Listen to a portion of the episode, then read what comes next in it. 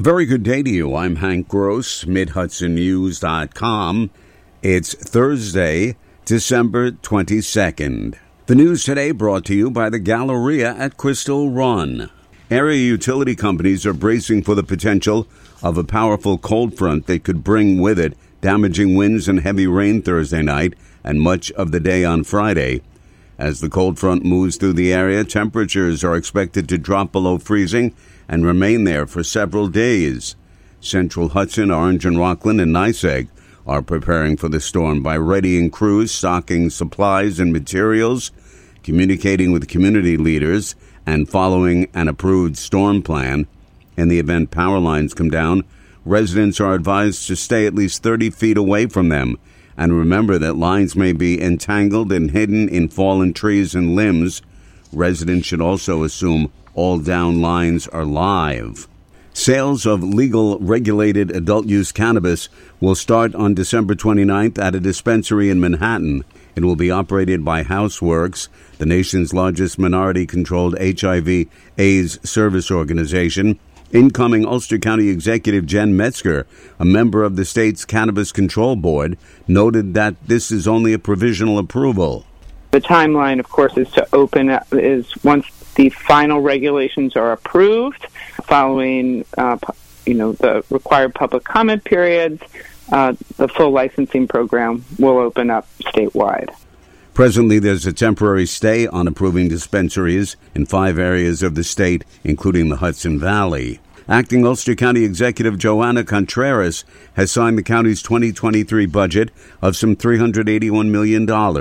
The spending plan includes a 3% decrease in the tax levy and continues essential services, including emergency management, social services, environmental health, transportation, and public safety, and includes funding to support a crisis stabilization center, enhanced mental health services, expanding child care eligibility, and a pilot program to provide home energy assistance.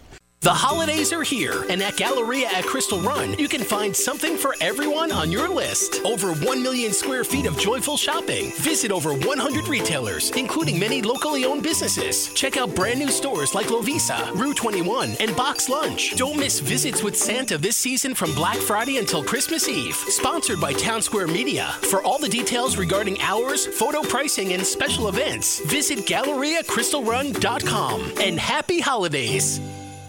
Democratic City of Poughkeepsie Fifth Ward Councilwoman Yvonne Flowers officially launched her campaign to be the next elected mayor of the city. Currently, Mayor Rob Rolison is leaving office a year early after being elected to the state senate. City Administrator Mark Nelson, also a Democrat, will become mayor on January 1st, filling Rolison's unexpired term. Nelson has recently hinted that he would also seek the Democratic nomination to run in 2023, setting the stage for a primary battle between himself and Flowers. If Flowers is elected, she has an agenda in mind. Some of the things I want to tackle first is, is, is dealing with our, our housing crisis, definitely. Um, and also, I wanted to do more and unite in the city so that we can do more as far as our youth is concerned. Flowers was born and raised in the city, attended Poughkeepsie schools, graduated from Poughkeepsie High School, and is the daughter of the late community icon John Flowers. It was the shortest day of the year yesterday, but the city of Kingston was reaching out after centuries to ensure the historical plight of Native Americans was not forgotten.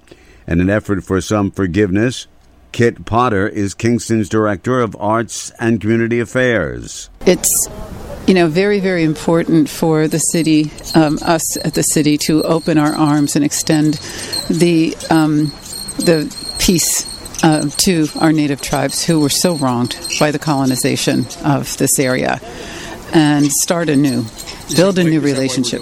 The afternoon ceremony, winter solstice wiping of tears, was conducted at City Hall under sunny skies as many gathered to show their sympathy for people whose way of life became extinct due to European colonization in North America. I'm Hank Gross, MidHudsonNews.com. The news today brought to you by the Galleria at Crystal Run.